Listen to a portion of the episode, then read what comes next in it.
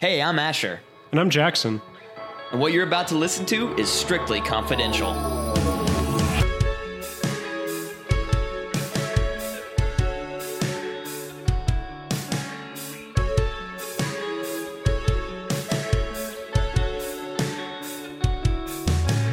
Do you have an intro topic for us? An intro topic, um, I just have the big topic. You don't have any kind of small goof? My small goof was just pretending to care about what you talked about. Oh, no. Oh, dang! This is the one where we start a beef! A beef? This, we're too cordial, we're too nice to each other. We need to get some conflict. Yeah, I don't think anybody comes to our show and is upset that we're too polite to each other. I think I think that's uh what's keep what's holding us back at this point. I think we need to get some uh, conflict going. It makes for interesting stories, man. Yeah, well, It's drama. I guess. But is is our show has our show ever been geared towards being drama? What's more dramatic than what we already do, which is hunt for the truth. You want to know something bonkers? What? So I was watching Jaws the other day. Jaws is it, I don't remember when it was made, but it was made a long time ago. And I'm going to do a quick Google search, and me talking about the Google search is actually going to be what's stalling until I know when it was made. It was made in 1975. It was rated PG at that point, I don't know if they had PG thirteen. right? But I don't know when PG thirteen came in. Some film nerd does know. the guy lost half of his body on screen. that is not a parental guidance. Someone got ripped in half, and they were like, "Ask your dad if you can go see." The only limitation was that you had to be like nine, and then you could go buy tickets to a movie where a guy gets ripped in half. Do you have any material to move into your subject yet? Well, um, I think that that was essentially in the world of uh, forcing segues. That was a softball pitch, so thank you. Sharks, uh, what do they know? So, a big, dumb, scary shark like Jaws frightened a generation, kept them away from beaches for years to come. What if that shark was being controlled by a government agency? This was not the case in Jaws. That's not the twist. I'm not spoiling anything for you. But uh, the topic today, as Jackson cheated and looked at my show notes, is spy sharks, specifically Israeli spy sharks. Which, to be fair, I want to clarify and say we usually do tell the other person the topic the week before in the closer. Yeah. So it's not exactly cheating, but when Asher showed me his show notes for this episode, and it's just titled Israeli Shark Spies, I was sold immediately. So, shark attacks off the coast of Egypt. This is 2010. It sent beach tourism plummeting that year. Government officials had to rush to provide an explanation. So, shark attacks are very rare. This is what everyone said immediately following Jaws, when no one would get back in the water, is that this doesn't happen very often. On average, about 80 shark attacks, and this is just attacks, not necessarily people getting ripped in half, 80 are reported worldwide. So, when in 2010, over a five day period, five tourists were attacked by sharks at the South Sinai Resort in Sharm el Sheikh, which I want to pronounce Sheik a la Smash Brothers and Ocarina of Time, but Sharm el Sheikh. One of these tourists was even killed by an oceanic white tip shark. So this was significant. And this was, of course, weird because shark attacks are rare, mm-hmm. but this was especially strange. For one, this is happening in December, and never before had any shark been spotted at the resort during the winter. And it was rare during the summer. So at the time of the attacks, the uh, Egypt's tourism minister remarked that this is unnatural. We have no explanation. So when something so fantastic and phenomenal and violent occurs, you know it's uh, not long before a conspiracy theory rolls around. In this case, one guess: remote-controlled Israeli sharks. That was actually my first guess, too. Yeah, it's kind of the first thing you go to. So, how did we get here? Following the attacks, in an interview with uh, Okasha's popular but controversial Egypt Today television show, there was a, a captain and diver uh, who was at least in the show introduced as a famous diver, Mustafa Ismail. He alleged that there is a tracking device found on one of the sharks. They did, in fact, catch one of the sharks that attacked one of the tourists and found a GPS device on the shark. Uh, he alleges that it was a guiding device and it was implanted by Israeli agents. So after this was on broadcast TV, naturally people were amazed and concerned and contacted local government. So the governor of South Sinai, he initially stated that what is being said about the Mossad, which um, Mossad, by the way, is the Israeli equivalent of the FBI. So this is Israel's intelligence agency. What's being said about them throwing the deadly shark into the sea in order to hit tourism in Egypt is not out of the question, but it needs time to confirm. So this is when it really blow, blew up because the the governor didn't dismiss it immediately. No, he did far from that. Yeah, he said it's he said it takes time it needs time to confirm like, oh, we're doing serious research into this and we're concerned too. I think what he said before that is even wilder though. Is not out of the question. Yeah. That's so he's saying anything's on the table? Well, you're doing what everyone else was doing at the time and just going uh, uh, uh. But the thing is, remote control sharks are real. Okay? Since 2006, this guy named Jelle Atema, uh, I have this National Geographic article that uh, that's from 2006, so it's not as bad as some of the sites we've seen, but it hasn't held up super well against the test of time. Yeah, well, time does So- that. Time does do that, and to websites worse than most things. So DARPA, which is the uh, Defense Advanced Research Projects Agency, known for funding wacky military uh, research, gave this man uh, from Boston University of Massachusetts six hundred thousand dollars uh, in a grant to continue his study in controlling sharks with neural implants that essentially like sharks. I mean, you've seen Finding Nemo, and uh, you have fisher friends, not food Yeah. and Dory gets smacked in the nose, and then she's got the nosebleed, and then he's like, "Oh, that's good," and then they're like ravenous sharks. So it's basically the smell of blood in the water. That's not just a trope; that's real. That guides sharks, and they kind of had the idea as like, well, if we can trick the shark into thinking he smells something in a certain direction, because that's a pretty simple trigger in the brain to fire Yeah. if we can trick the shark into thinking it's there's some delicious smelling blood to the left, he'll probably travel left. if they have a very specific touchstone that they kind of always react the same to, you can use that to kind of move them in different directions. You can use that to essentially control something. Right. So they're not I mean they're not exactly mashing a left and right button on a joystick, but I mean they're they're they're just they can see it would be definitely within the shark's nature to follow the scent if it is hungry. And they can control making him hungry and control in his mind where the, he believes the odor of blood is coming from. And it's pretty likely he's going to follow it. And this actually was concluded in 2010. And if you remember from early in the episode, 2010 was the year of the attacks. So, was it possible that the US shared this technology with Israel and then Israel used this technology against Egypt to deflate their tourism, getting him at the heart? Wow. I do think that uh, that's possible. Outside of the kind of character we have for our fake investigation agency that is this broadcast, I can I can Fake? I can think of people that would genuinely, no doubt, think, "Oh yeah, that makes sense." Like Sure. I like, mean, lots of people. I mean, the governor was like, yeah, we better look into this. Yeah, that bothers me a little bit because I feel like as a governor, really your only role, I mean, it's like international relations and stuff, but your biggest role should be comforting the people and letting them know what you're aware of. You don't tell them what you don't know. You aren't I mean, you aren't like I think that's what he was trying to do. He was like, okay, we hear you. I don't know what the hell you guys are talking about, so we're looking into it. That's Well, probably said- more or less what he meant, but he didn't help things. when he said what is being said, throwing the deadly shark into the sea to hit tourism is not out of the question. That's like saying it could be anything. The sky is the limit. So why did DARPA give six hundred thousand dollars to this guy for this seemingly crazy project? I mean, the intention from the beginning was we can use we can put a camera on this shark and use him for intel. It was very much like it was had a militaristic goal from the beginning. But why would they have faith in this to begin with? This has actually been going on for a while. The idea of using animals as spies.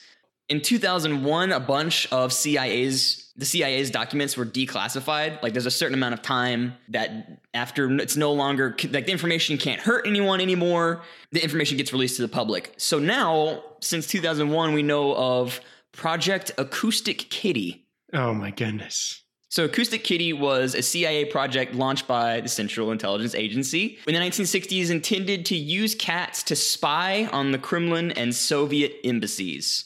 Of course, yeah. That makes sense. The CIA noticed that at these embassies, there were lots of feral cats that were wandering around, and they were completely allowed to pass by and pass by and were unnoticed by guards at the time, of course. They're all over the place. There's no reason for the guards to be suspicious. So, what better animal to use as a spy than one of these unassuming kitty cats that seem to just come and go through the embassy as they please? wow. They implanted a uh, tracking device into the like the soft part of their neck, you know, like where their their mothers pick them up, and yeah. then they put a microphone into their ear, and then there was an an invisible wire that basically traveled from their ear to the back of their head.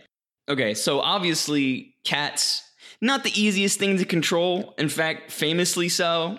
Um, Victor Marchetti, a former C- former CIA officer, said that uh, Project Acoustic Kitty cost around twenty million dollars.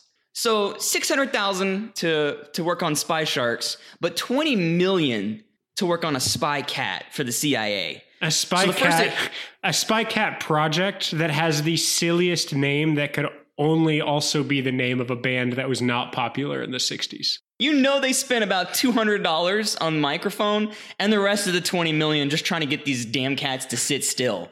And really that was the the and then about $15 trying to record the cats on a record so that they could call it acoustic kitty. So the first acoustic kitty mission was to eavesdrop on two men that were in a park outside of the Soviet compound. Uh, this is in Washington, you know, Washington D.C. Allegedly, the cat was released nearby equipped with his microphone, ready to eavesdrop, but was immediately hit by a taxi and killed. So that's the famous story. So uh, let me get this straight. You're telling me that this organization spent two million. You said. Tw- oh no, I did not. I said twenty million. dollars. Okay, yeah. Uh, let me let me pull it back then. Twenty million. This organization spent twenty million dollars to attach some paraphernalia to a cat and then be completely unable to control it. I think I yeah, could exactly. I could conduct this exact same experiment for max three hundred dollars maximum. I mean, how many dollars is it to to duct tape this podcast microphone to my cat?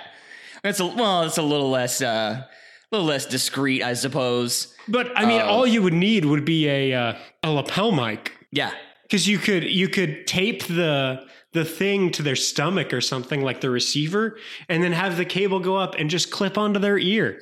Well, small microphones were a lot more expensive in the 60s. Uh, I understand finally, that. uh, because of that extreme expense of all that cat chow, the project was canceled in 67. It was deemed impractical, but not impossible. In fact, the CIA researchers were adamant that they could train cats to move short distances wherever they wanted to. The environmental and security factors using this technique in a real foreign situation that's what forced them to conclude that it wouldn't be practical, but they were still they still maintained that it was possible. Can I just ask why they didn't try it with dogs? This place was already rampant with feral cats. That's why no one batted an eye. Yeah, but you could get a dog to do things, whereas, like, the only way, no matter what, that I can get a cat to move is if I pick up the cat myself. And if I'm walking around holding a cat, people are going to be a little bit more suspicious of me than a dog walking up and sitting next to them. they didn't just have an agent run up and shove a cat into someone's face. Be like, what do you think of this cat? Don't mind me. Continue talking. Dogs are too honest. That's the problem. Yeah, I guess. So if spy animals is something that we know has been seriously considered for decades, is that what happened in 2010? And Egypt. So to address what we talked about earlier, like why would we immediately jump to Israel? Uh, like why does Israel have to be the one who even does this uh, if these are spy sharks after all? Right. So Amir Yosef, he's the uh, professor of political science at the American University in Cairo. He wrote that uh, this and similar conspiracy theories are a result from a common misconception among the Egyptian public that Israel is all powerful. So Yosef wrote, notwithstanding that such allegations have no factual lo- logical grounds, no one stops to ask why shouldn't Israel, facing serious security challenges, busy itself with this kind of thing? so apparently, like that's just what you do when you're when you're a common folk in Egypt is that you just jump to Israel immediately. So I mean they're currently at peace on paper. They were I mean after World War II they were pretty much in constant conflict for 20 years. It's been kind of on and off since then, but I mean on paper there's no reason to suspect Israel. What are some other explanations? There's several but they're they're all like not they're non-conclusive but there are other possible natural explanations for this extremely unlikely event of five shark attacks in 5 days now egyptian officials are suggesting that they this was due to overfishing in the area so there was less food for the sharks illegal feeding and the dumping overboard of sheep carcasses which I had to look a little more into. Um, apparently, in October, late October, there is Eid al Adha. Oh, oh my God! There's the Muslim festival of sacrifice. Eid al Adha. Yeah, thank you. And it happens in October. This is early December that this that these attacks happened. And after this event, there are lots of sheep. They've been slaughtered for the festival, and they have uh, nowhere to go. And technically, it's illegal to just dump them in the water, but it's illegal for a reason. Lots of people do it. So there's tons of blood in the water around populated areas at this time because the populated areas where the festival was going on. Plus, their water was had uh, unusually high temperatures that year, especially for the winter. So those are all things that could have driven the sharks. And we also know that uh, this was oceanic white tip sharks. Huh. And those are of the 489 shark species. Didn't know that off the top of my head. That is from an article. That is from a wiki. Only three of those shark species are responsible for double digit numbers of fatal shark attacks. So there's the great white shark, tiger shark, the oceanic white tip. So these are known to be very aggressive sharks. There is some actual logical reasoning behind this. I think part of the reason this theory is so catchy and so much fun for people to be like, oh, well, yeah, that probably happens is because it's believable.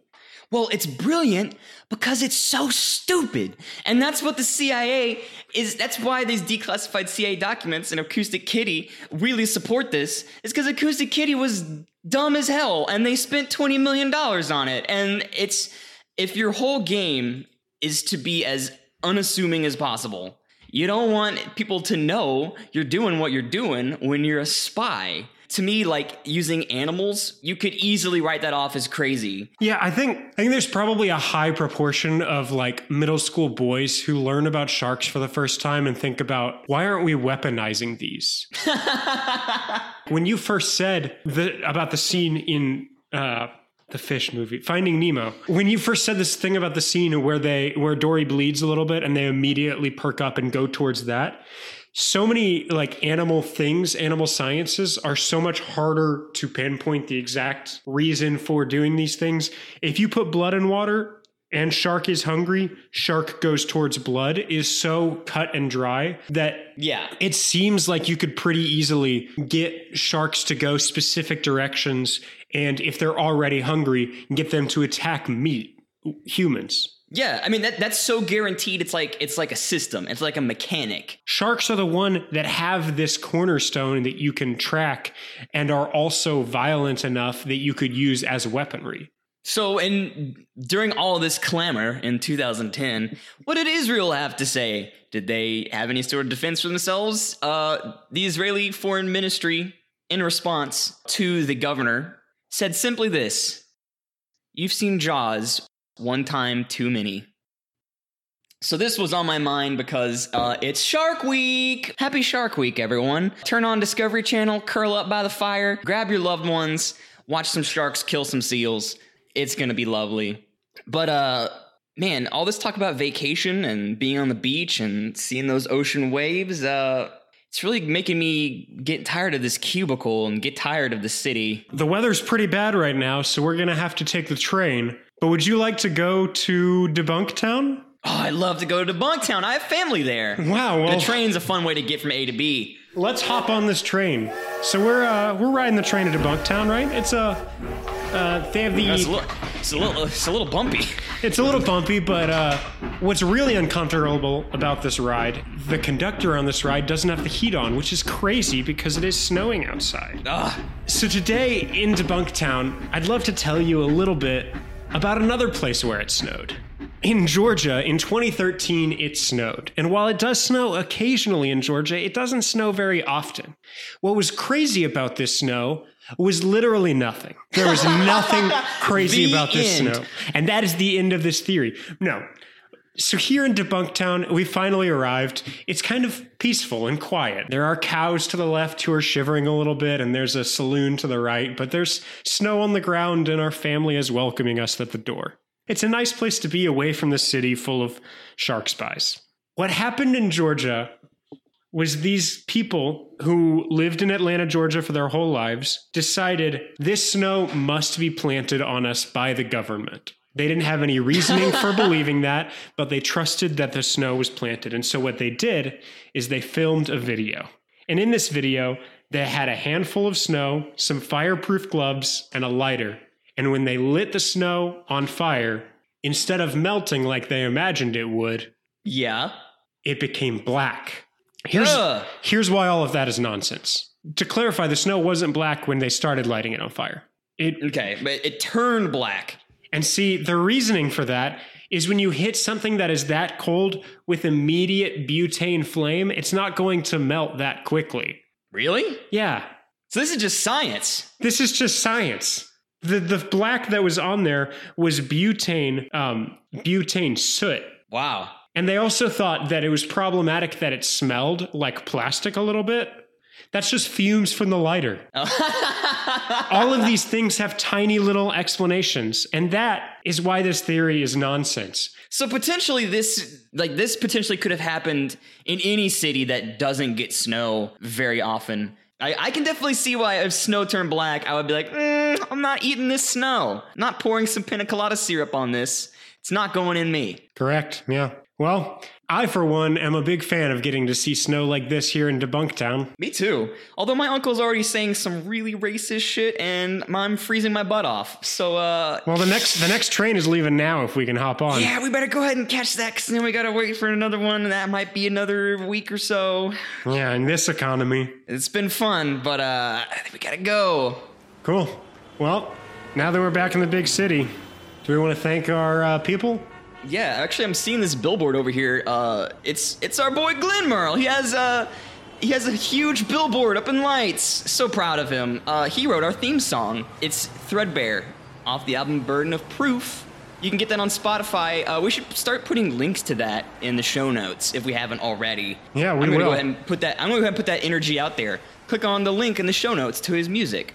Yeah, and then uh, oh hey, look, there's another billboard. Uh, if Oh. it, it's it's for Funny how cities have a lot of those. Well, uh, as we're going into the city, we're going to see a lot more of these. There's one for our Instagram, which we're posting on pretty often. It's at Strictly Confidential Show. There's another one for our Twitter, which we're posting on pretty often. It's S Confident Show. And then there's one for our email. If you've liked what you've heard and you want to hear more and you have theories you want us to talk about, shoot us an email at strictlyconfidentialshow at gmail.com. Nice. I was only able to get the billboard that was uh, directly outside the bathrooms at the mall, but it was 45 bucks. So uh, I figured that that was Hot Topic squatters are pretty much our demographic, so we'll catch a few of their eyes. Oh, there's a small announcement billboard for what we're talking about next week. I will be bringing to the table the theory of the cryptid, the river monster, who has an incredible name, Altamaha-ha. For the sake of our argument, we'll be calling her Alti. And uh, we have a special guest that episode, I hear. Yeah, we do. We have. Uh, I got to do an interview with one of my dear friends who actually lives in the suspicious state of Georgia. Well, that's all I have. That's all I have too, man. Uh, thanks for uh, going on this journey with me today. Yeah, happy to do it. So until next time, tell them what uh, what they should do. Well, I think that's your job. Oh, yeah. Well, you gotta stay curious. Joseph, I didn't say you could stop fanning me. It gets hot when we record.